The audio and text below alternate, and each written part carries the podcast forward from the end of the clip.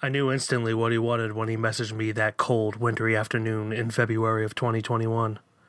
It had been snowing for 3 days, which gave us only one thing to do while hiding out from the blistering wind and frozen precipitation, and that was to hide out in our warm houses. His fiery red hair suggested that maybe he had no soul and would want to kill me, but I knew better, especially with the way he bit his lip and looked at my lips and then deeply into my eyes. I knew he wanted to discuss a movie, but what he didn't know is that this podcast contains spoilers for Wonder Boys. You have been warned.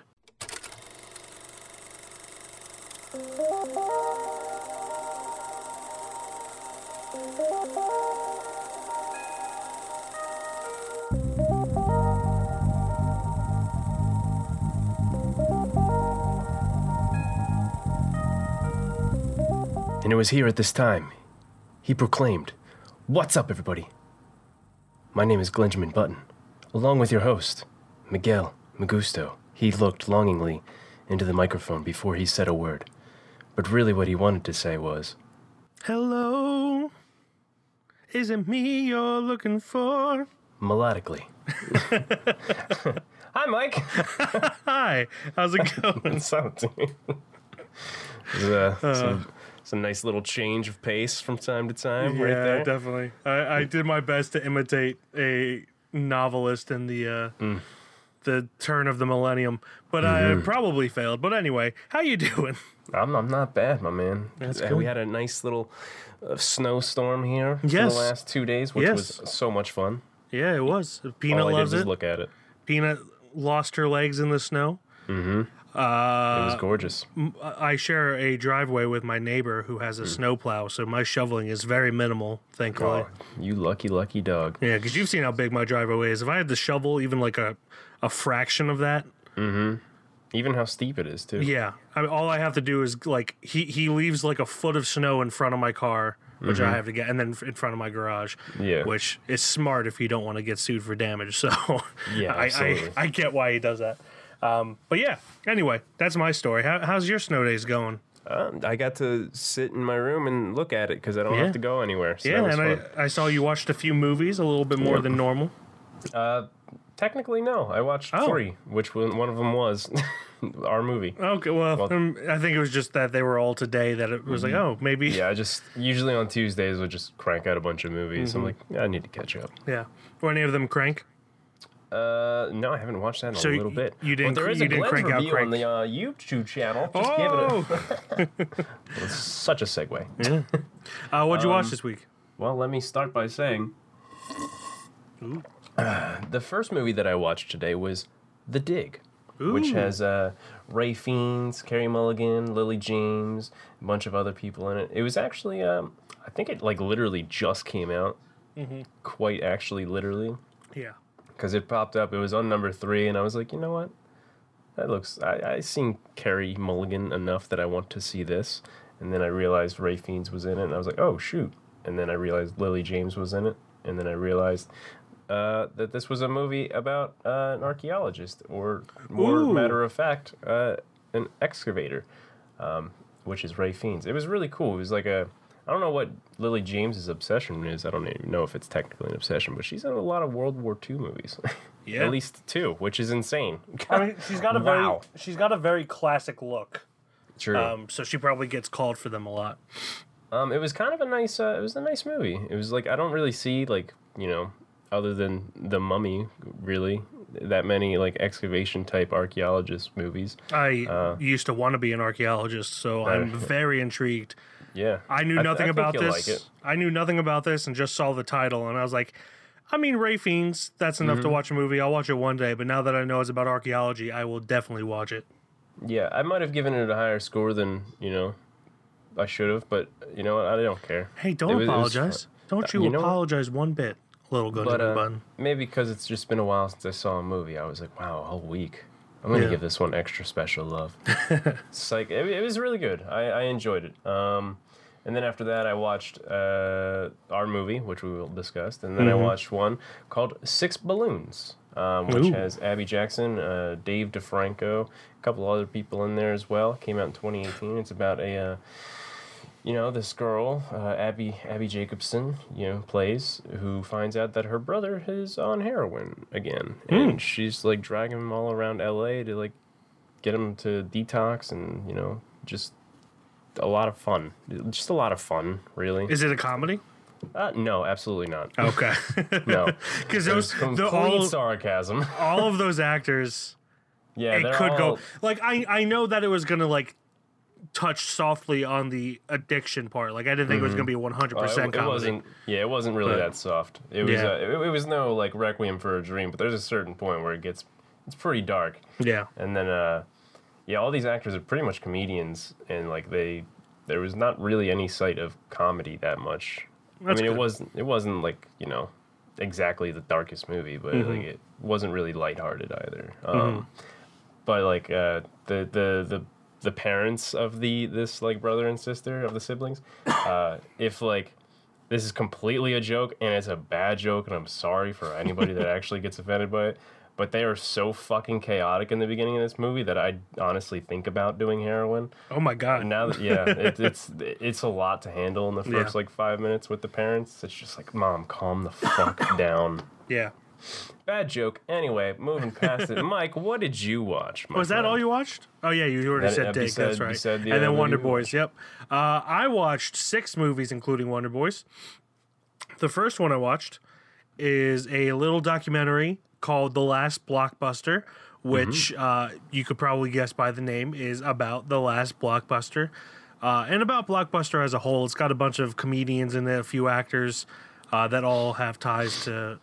Blockbuster and everything, and sorry, I'm just crying and old right now. Oh yeah, I miss it. I want to drive to Bend, Oregon, or just travel to Bend, Oregon, for the sole purpose of just like renting a movie, knowing that I can't really watch it because I'm on vacation there, and then just like putting it, paying to rent for it, and then putting it immediately back, just to support them.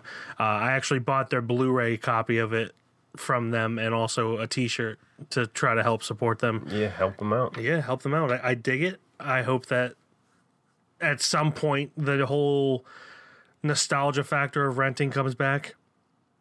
Obviously, I don't think it could stand alone as its own business again, but you could have like a combined business of, you know, like I've thought about one day opening like a movie theater smokehouse rental house.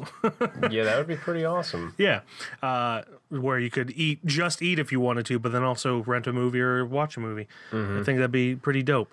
But yeah, so that's a movie where if you're not really into movies or you don't remember Blockbuster, because I'm assuming everyone that is listening to this is old enough to have lived when Blockbuster was a thing. They might just not remember it. It was either that or just their parents told them tales of the yonder. Yes, the tales of the yonder stores. It was a great time, and they interview one guy who like absolutely hated it, and they're like, and they like make a joke out of it, and then they interview the CEO, and he's just like, yeah, I don't think anyone misses Blockbuster, and the guy you hear the producer of the documentary just be like, we've got like a whole bunch of people just like saying they wish Blockbuster was back. Yeah, absolutely. But anyway, so yeah, that's that. I do suggest it if you love movies, especially if you miss Blockbuster. Then I went to see 2 movies in theaters. Me and John Clark saw Nomadland. I have not replaced you, Glenn. I just know that I know you're short on money right now. Yeah, so. It's not great. Yeah, if I will invite you if I can afford to pay for you or. Also, you're good, buddy. It's all good. Yeah, I love you. Slightly heartbroken. There's a chip. Sorry. Oh, it just fell off. Look at that. Anyway, we saw Nomadland, which is with Frances McDormand. Just to show you how desperate theaters are, an IMAX ticket right now is only $14. Holy crap. Yeah.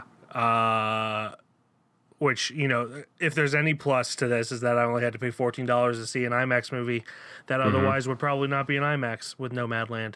Yeah. This movie was heartbreaking. It's essentially just like how there are so many people just being like left behind because there's no programs to retrain people. And also a lot of people, like, once they go through like heartbreak or you know, a traumatic situation, they just become nomads where they just kind of move and don't have a home. Well, they have a home, but they don't have like a house, a physical house in a town. Yeah. And it's really like, it's beautiful, the humanity in it all. And I highly suggest it. Frances McDormand, she delivers a knockout performance as usual.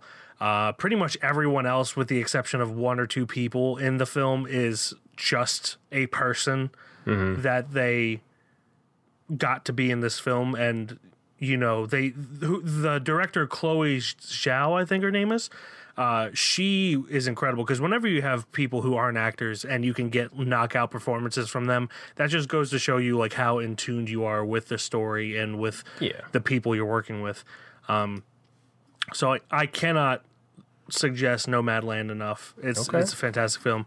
Then we watched the Italian version of Pinocchio, which came out in 2019, you know, worldwide, but it came out in America in the end of 2020, and has been kind of sticking around because it's one of the only films that's out. I was just saying, it's not much competition right now. And it's starring Roberto Benigni, you know, from Life is Beautiful fame. And this is the closest adaptation of the actual book Pinocchio that I am aware of, which makes sense because it's an Italian book. And it's an Italian film, but it keeps its dark points. While it's definitely for kids, it's not for little kids like a lot of the newer Pinocchios are. Because even the Disney version of it, it's pretty dark towards the end there. Yeah, but I mean, compared to that, this is like I don't want to say it's like R-rated, but like it's. In comparison, it feels like it. Yeah, there are definitely parts that are hard to watch in it. But from I didn't read the original book, but I read like an abridged version of the original book, which is marketed for kids, but still has like the dark aspects of it. Like there's one scene where these robbers are trying to literally kill Pinocchio, so they hang him from a tree by the neck. And because he's a puppet, he doesn't die. But like, when you're a kid, that's still pretty dark. And I remember that being in the abridged version of the book. So it's very dark. But it's really good. It's I highly suggest it. It's definitely out there, which is good. So yeah, that's Pinocchio. Then I watched The Right Stuff, which is a 1983 movie about the first American astronauts, of course. Yeah. It's directed by Phil Kaufman, I believe, and it's got a whole cast of characters. Yeah, Philip Kaufman's directed it. It's got Fred Ward, Dennis Quaid, Ed Harris, Scott Glenn, Sam Shepard, Barbara Hershey, Jeff Goldblum's in there. Goldblum. Yeah, he's the best part for sure. It's just about the first astronauts and test pilots and everything of the NASA program. It's a good movie, but I think it's a little long. It's like 3 hours, 15 minutes. Holy crap. It could probably be 2.5 hours and be brilliant. Yeah. But this was back in the time when, you know, if a movie was going to be long, it was going to be long. Yeah. So yeah, I do suggest it, but it is long, so prepare for that. Then I watched. Well, at least you got some Goldblumiums to hold you in. Yeah, he's hilarious in it, honestly. And then I watched Wonder Boys, which we'll get to in a minute. And then I just finished watching a couple hours ago Joint Security Area, which is a Park Chan Wook movie. This is on the Criterion Collection, which you still have not asked me for my login. Get on it. Well, technically I have it. I just haven't logged in yet. That's true. Park Chan Wook movie that is about the DMZ. For those of you who don't know what the DMZ is, it stands for Demilitarized Zone. It is essentially the border of North Korea and South Korea, where there is a constant military standoff just to make sure that the other country doesn't pull any shit. Yeah. And this film is about a group of soldiers, two of which are South Korean, two of which are North Korean, that kind of build a friendship, and then things happen. And I don't want to say too much because it'll give it away. Yeah. But it's an incredible film. and really just kind of puts everything into perspective regarding the Korean War and the DMZ and all that. Mm-hmm. So yeah, it's Joint Security Area. I don't know where else you can watch it, but sign up for the Criterion Channel because it's great. Absolutely. I mean, you should already be on there. Yeah. If you're not, yeah. How dare you? Yeah, Glenn. Looking at me. I mean, you're unemployed, so I get it. Yeah. But yeah, that's all I watched. Let's get into some news. I'm going to go through my news first because I'm hoping yours is slightly happier. Yeah. There are three unfortunate, noteworthy deaths this week, one of which was a couple weeks ago, but it just was announced publicly yesterday. The first... is Dustin Diamond, who played Screech on Saved by the Bell. He unfortunately passed away after a battle with cancer, and he was 44 years old, and of course he had a very iconic role on TV. I didn't realize he was that young. Yeah, he was mid-40s, and yeah, that's just kind of something that I was not expecting, and very sad, and not to, you know, move on too fast, but we don't want to keep the downer too much. Yeah. Then Hal Holbrook, who Oscar nominated actor for his role in Into the Wild. He's also in films like Lincoln, All the President's Men. He's in The Fog. He plays Father Malone in The Fog. He's a very well-established actor. He died at the age of 95. I don't believe there was a cause of death. I think it might have just been natural causes with his age. I mean, he was the one that died a while ago and was just recently announced because, he's already been buried. So he died on the 23rd of January. So yeah, he's if I have to suggest anything, his performance in Into the Wild is absolutely heartbreaking and fantastic. That's the one that got him his Oscar nomination. So definitely check that out if you haven't. That's Hal Holbrook, and then Cloris Leachman also died on the 27th of January. For many people would know her as Frau Blücher in Young Frankenstein. She was so hilarious and just one of the funniest actresses. She's in a movie called The Croods, a lot of people would know. The Croods is a big one right now. Yep, she's in a lot of TV shows like American Gods.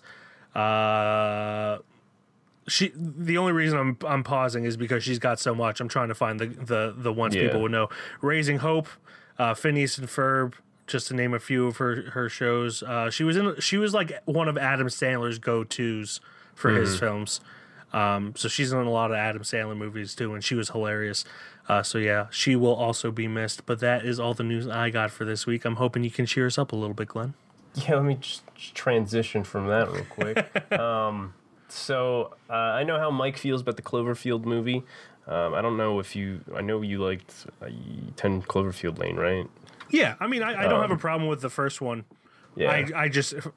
I was over found footage before found footage really blew up. And then there was the Cloverfield paradox, which was just was a thing. And now we just got an announcement that there will be a Cloverfield sequel, whether or not, you know, if you want to put technicalities in it, I don't know.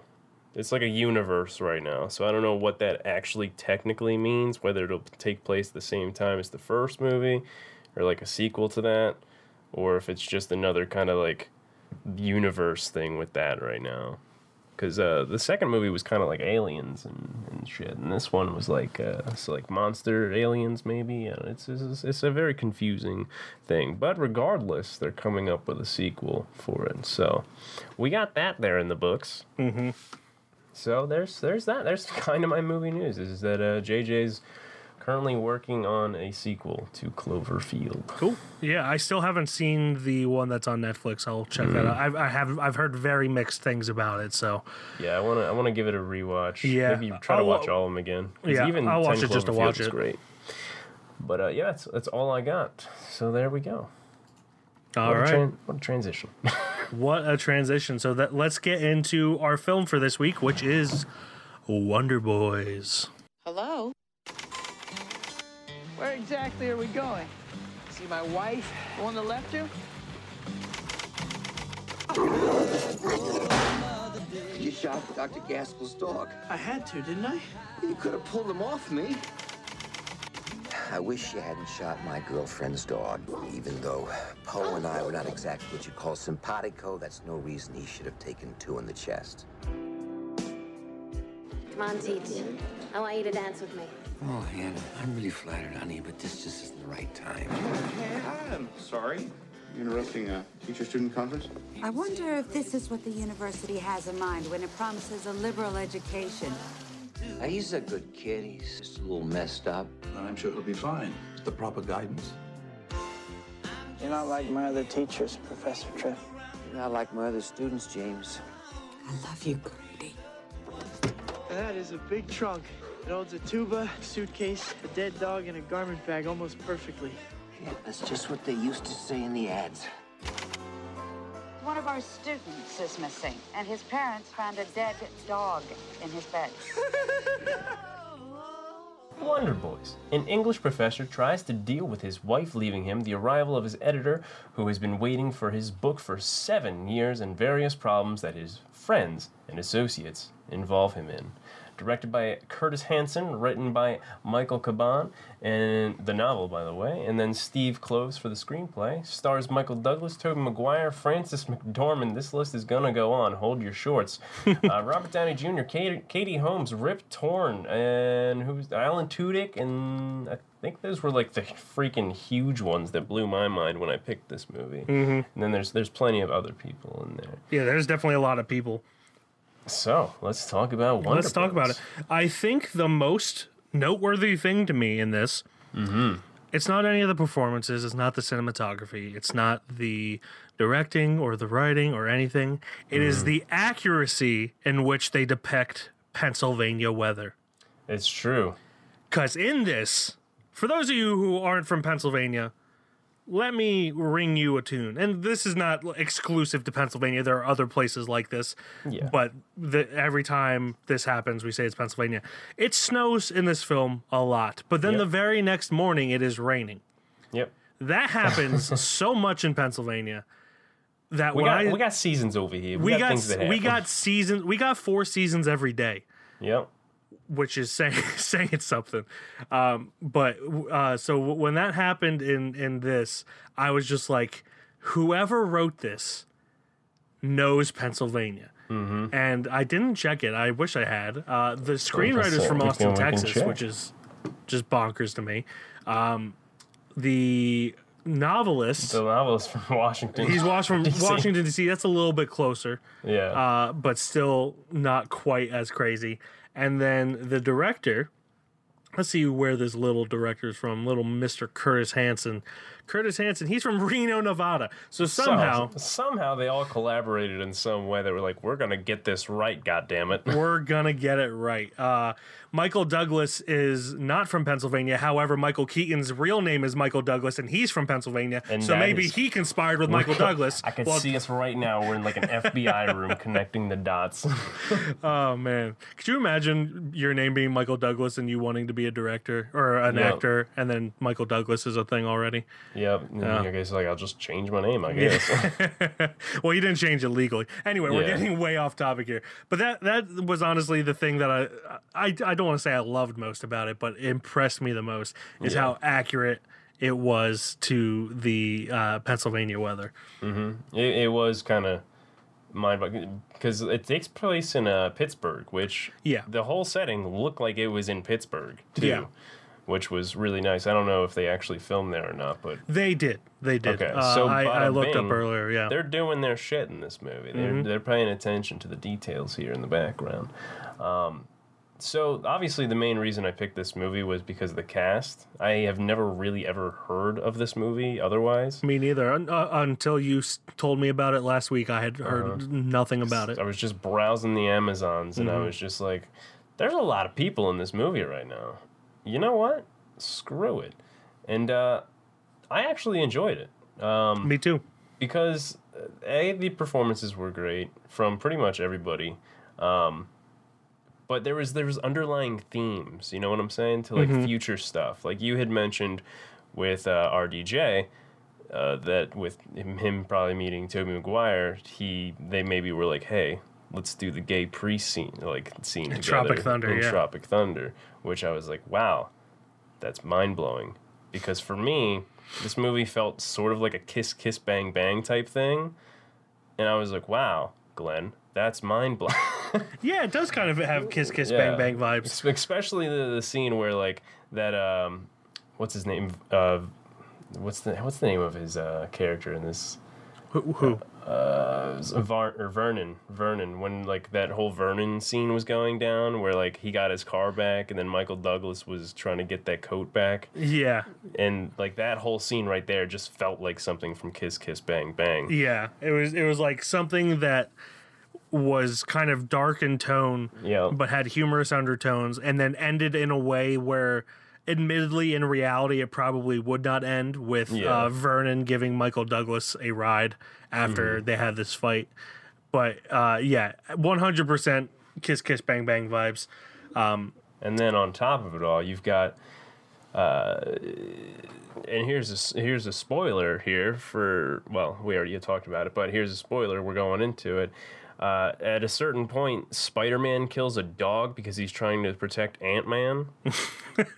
And that's a thing. And then you got Iron Man just chilling with the homies and, well, kind of chilling a little too much with Spider-Man. To clarify to people, we're talking about the original Ant-Man, which in the MCU is Michael Douglas because he passes the baton to Paul Rudd.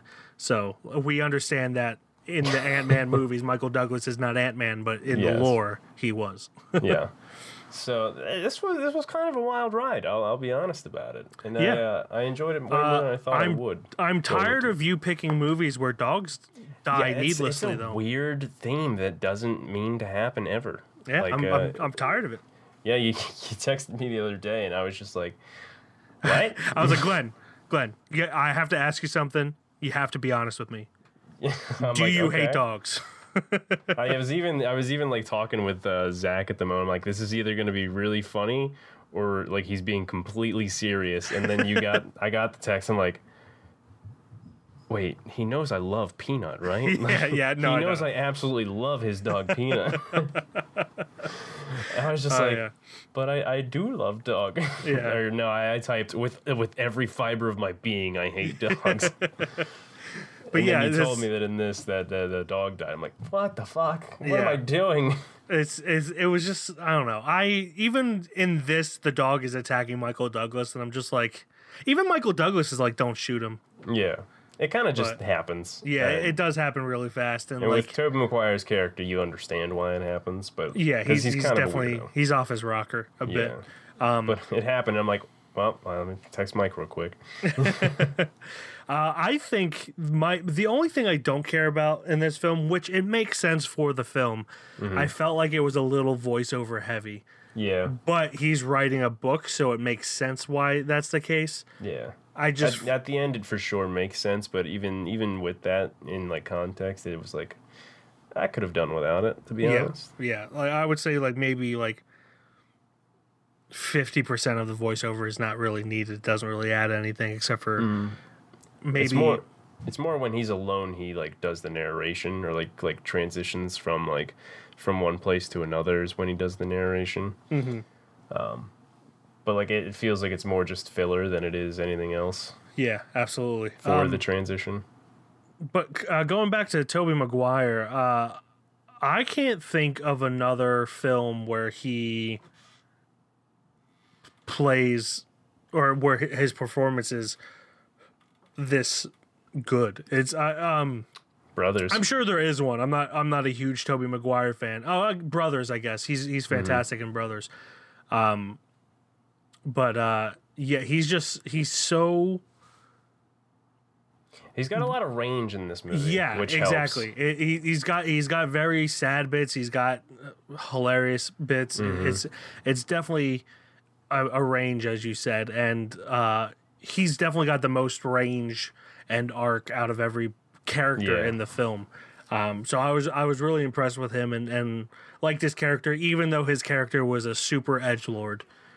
Just so emo. Mm-hmm. You know he listened to My Chemical Romance when they came around. Oh, 100%. At this what do you point. Think happened when Spider-Man 3? Yeah, exactly. It was just very impressive. He's an actor that I often forget can actually act, because a lot of the characters he gets are very one-dimensional. Yeah, he gets overlooked from time to time. But then you've got movies like this and then Brothers where he'll actually bring it home, for sure. Yeah, I think a lot of this movie definitely helped a lot of people in the future for their certain roles and stuff. Yep. Because like I said earlier, there was a lot of themes that like felt like it kind of inspired. Maybe it's a big maybe. Like, I'm not saying it did for sure, but it felt like it inspired some future stuff for most of these other people in the future. Mm-hmm. So which was really cool.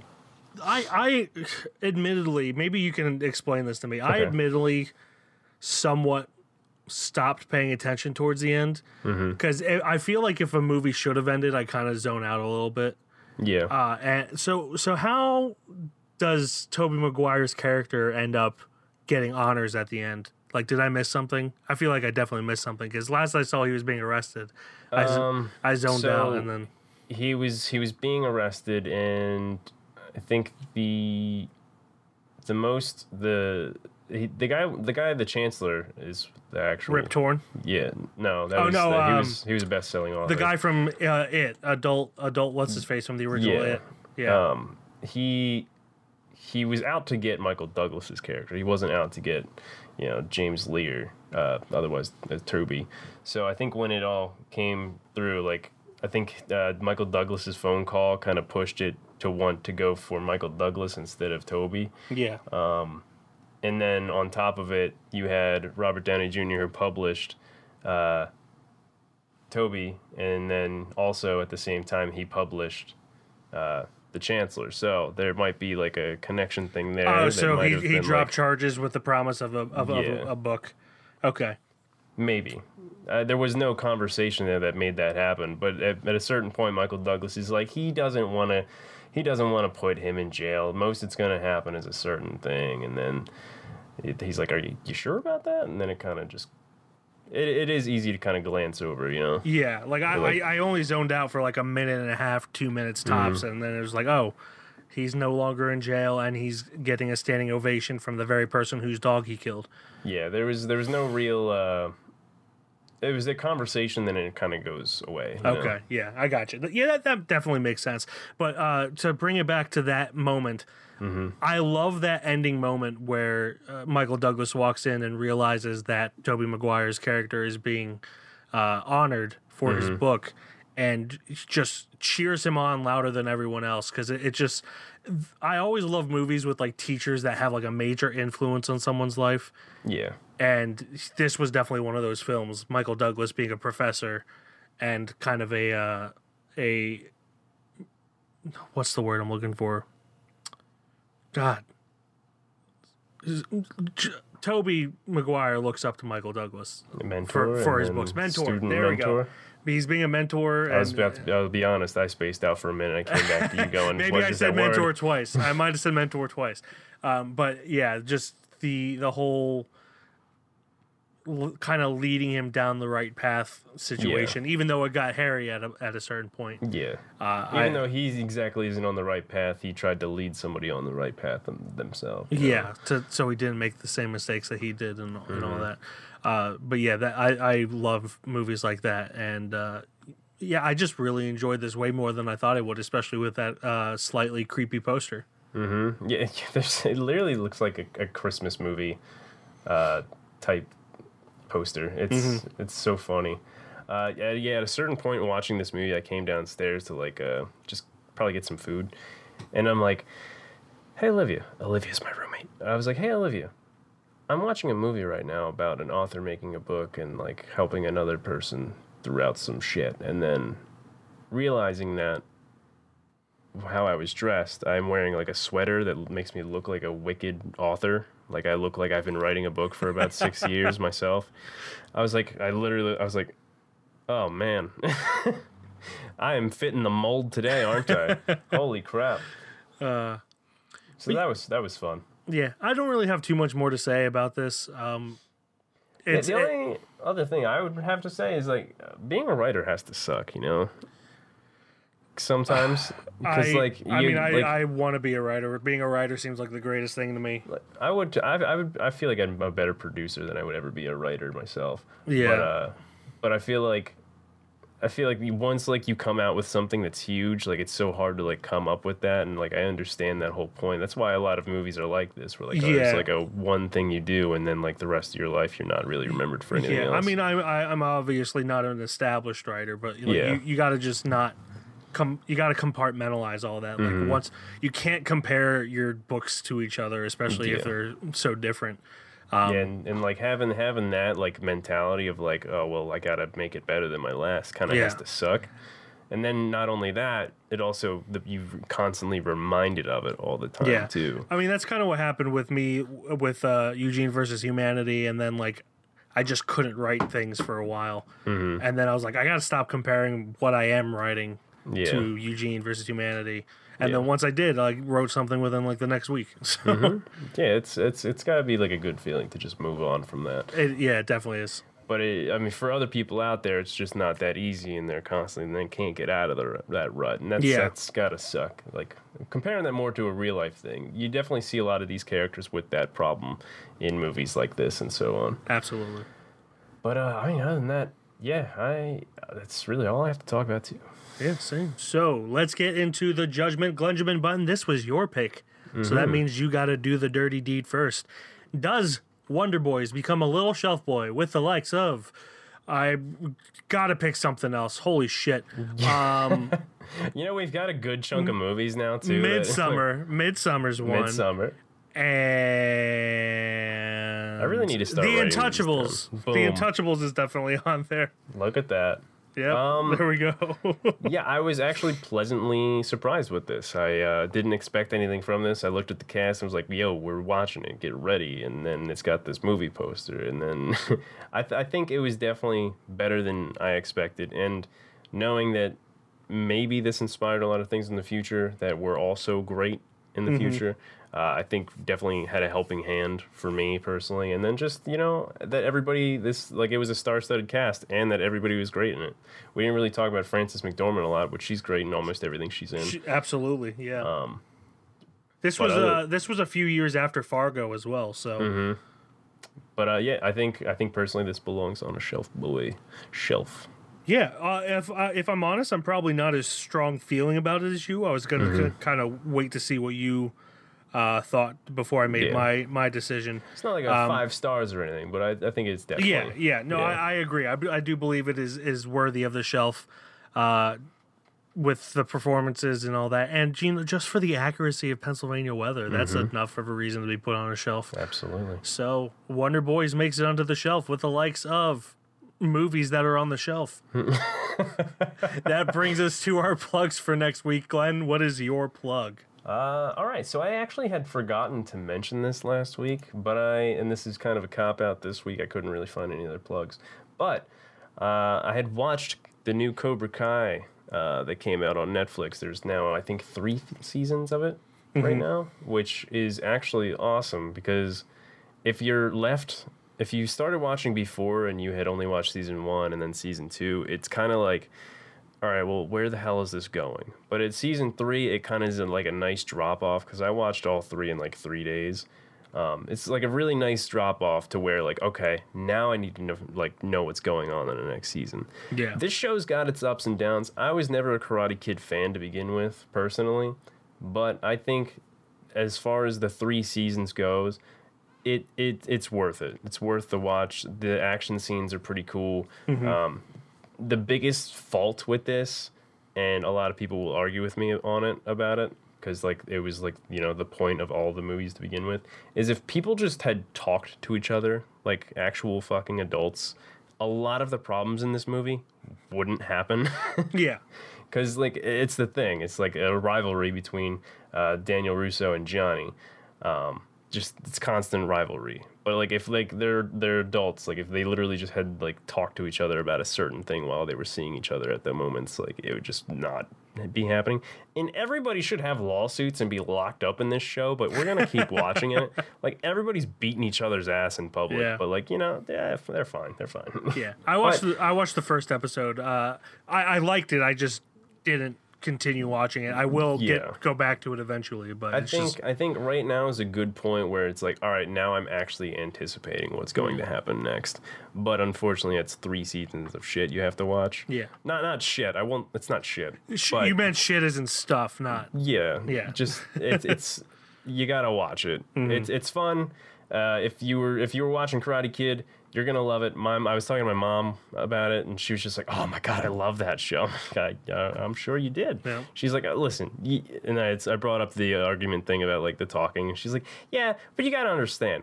Like, you didn't watch Karate Kid growing up. Like, it's not your thing. I'm like, no, it's my thing. It's just fucking talk to each other. Yeah. It's funny. But regardless, Cobra Kai, it's on Netflix. There's 3 seasons right now. They're obviously working on a 4th, but I'm sure COVID's probably restricting that a little bit. Bonsai! Daniel LaRusso here for LaRusso Auto. We are chopping prices on all of our inventory. Chop! Johnny? I knew it was you. This is Johnny Lawrence. He and I go way back. Oh, this is the guy who's ass she kicked. If you want to get technical, I kicked his face. Hey, where'd you go, come on? Oh, I didn't know you guys were trying to buy beer. Hey! Watch your car, man. Get the hell out of here, loser.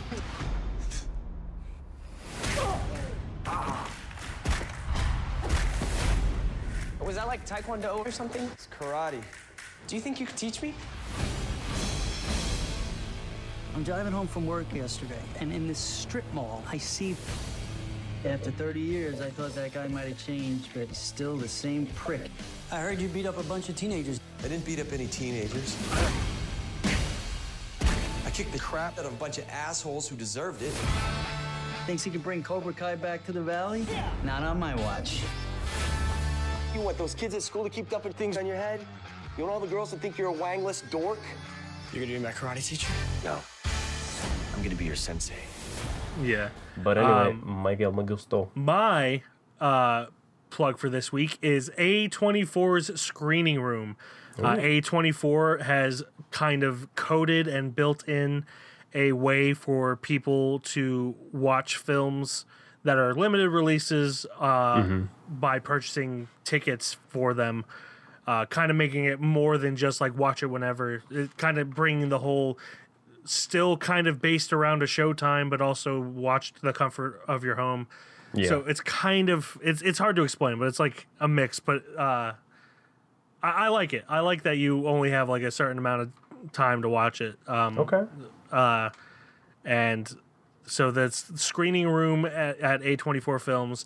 Right now they have tickets that you can purchase for certain showtimes on for the film Minari, which so is it's like it's like a trying to be movie theater experience, which is pretty cool. Yeah. Okay. And also just trying to limit the amount of people that see it. Yeah. Which I also respect because I'm sure they're still trying to push people to go to theaters because A24 is the only thing gonna keep us alive, Glenn. Mm-hmm. It's the only thing keeping my blood pumping. Yeah, I love A24 and they deserve everything in the world. Absolutely. And everyone thinks I'm like an A24 like cultist, but I'm not because my favorite movie is an A24 film, but my least favorite film is also A24. Yeah, I guess so. It's a very love-hate relationship, yes, but also mostly love. I like their business model. Yeah. So that is why I talk about them all the time. Anyway, that is screeningroom.a24films.com. You can purchase tickets for a showtime for the film Minari, which they are going to release on the platform Friday, February 12th. And yeah, tickets go on sale on February 8th. So you can check that John out. All right. Yeah. That brings us to our pick of the week for next week, or our assignment for the week. And it is Streaming Roulette Week. For those of you who don't remember, we spin this streaming roulette wheel 3 times and pick out of those 3 options, unless we don't like those options. Mm-hmm. And then we just kind of make up our own rules. That's in the fine print. Who knows? But without any further ado, here comes the first spin. Greedy Lying Bastards. I like that title, but it doesn't look promising. 2012 film? Yeah, 2012. Yeah, that's the year we were all going to die. It is a documentary. Yeah, we're going to die in 2012. It's a documentary. Melting sea ice, glacier loss, and rising sea levels, severe droughts and wildfires, increasingly severe tornadoes. Oh my God. Hurricanes and flooding, record heat waves. Climate change is no longer a prediction of the future, but starting to be a reality today. It goes on from there, but that's that. It is a documentary directed by Craig Scott Rosenbaugh and written by Patrick Gambutti Jr. and Craig, good old Craig himself. And starring a bunch of people, politicians. Mainly politicians, yes. Yep. So that is Greedy Lying Bastards, which it seems like the best thing about it is the title. 5.7 on IMDb, 56 Metacritic score. That is on Amazon Prime. That is our first option. Our second spin is underway. I Will Always Love You, 2006, yeah. Starring Richard Gutierrez, Angel Lotion, Baron Miley, and Tuesday Vargas, directed by Mac Alejandra and written by Rosel E. Monteverde and RJ Nueves. Oh, there's 3 more. Suzette Doctorow, and no, so that was the last one. It lied to me. I Will Always Love You is about 2 people learn to what real love is all about. I'm so bad at this right now. They both learn about making long-term commitment and giving each other dignity and respect. The story offers hope, positivity, and the kind of escapism that renders pleasant dreams and something to reach for. Bring your hanky. It's a tearjerker, but it will make you leap in tears of joys. It is a Filipino movie. So that is I Will Always Love You. That is going to be on, it doesn't say, Amazon. It's going to be on Amazon. I Will Always Love You. That brings us to our third and final, maybe, spin. That's happening now. Oh, my God. Oh, Glenn. Actually, this is not... Okay, this is not a feature film, so we're not doing that one. But just so you know how terrible and how almost terrible it was, The History of Christmas and Santa Claus, Santa's Sleigh Ride. So yeah, that is a short film, so we're not watching that one. Apocalypse Road. Oh God, look at that IMDb score when you get it on. 2016. Oh, that is a movie. That is a movie on Amazon Prime. Apocalypse Road follows the journey of 2 sisters while separated during a post-apocalyptic depression. Written and directed by Brett Bentman, starring Katie Kohler, Ashlyn McEvers, Lance de los Santos. Ooh. I like that name, sorry. And Nelly Sciutto. And that's on Amazon Prime. It looks very low budget, like micro budget. They don't even post the budget. And that is a 3.4 out of 10 on IMDb. I just came across one of the reviews. If you're a Marvel multi-billion-dollar movie guy, don't watch this. If you love indie flicks, watch this. Very artistic in thought. The poster is a tad misleading, but the movie isn't really that bad. The thing it seems like it's like I'm sure it's better than a lot of people think. Mm-hmm. But it also does not look good.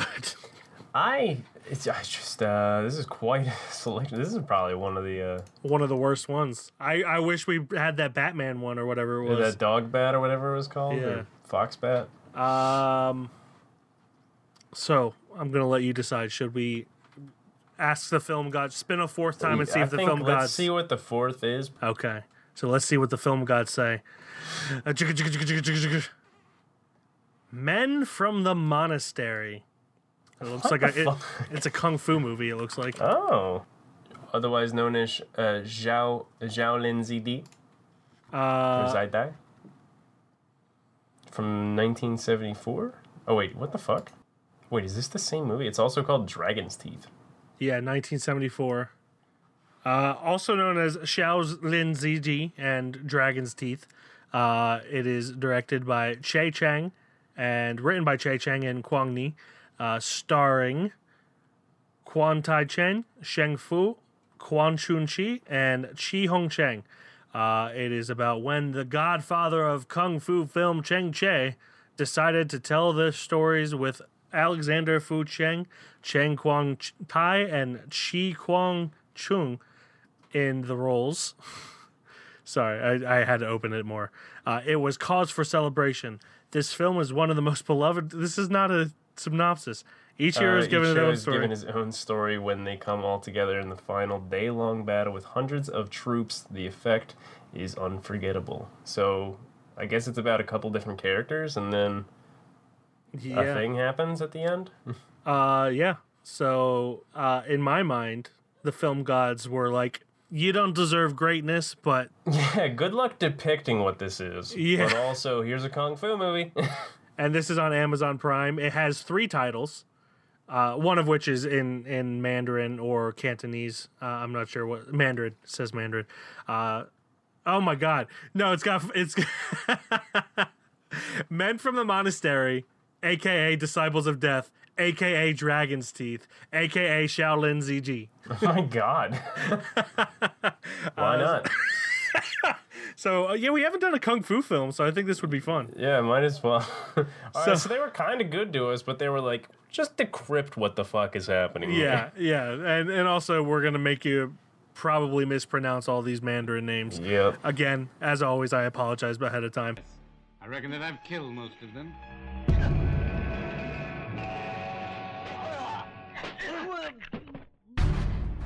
My father was murdered, and you know it too. He killed himself. And that is that. You, Hu Chen, you want trouble? You're just protecting Chen Lun. I'm going to get them, though. Now Chen Chung and his men have raised Shaolin. And as long as we live, we shall fight.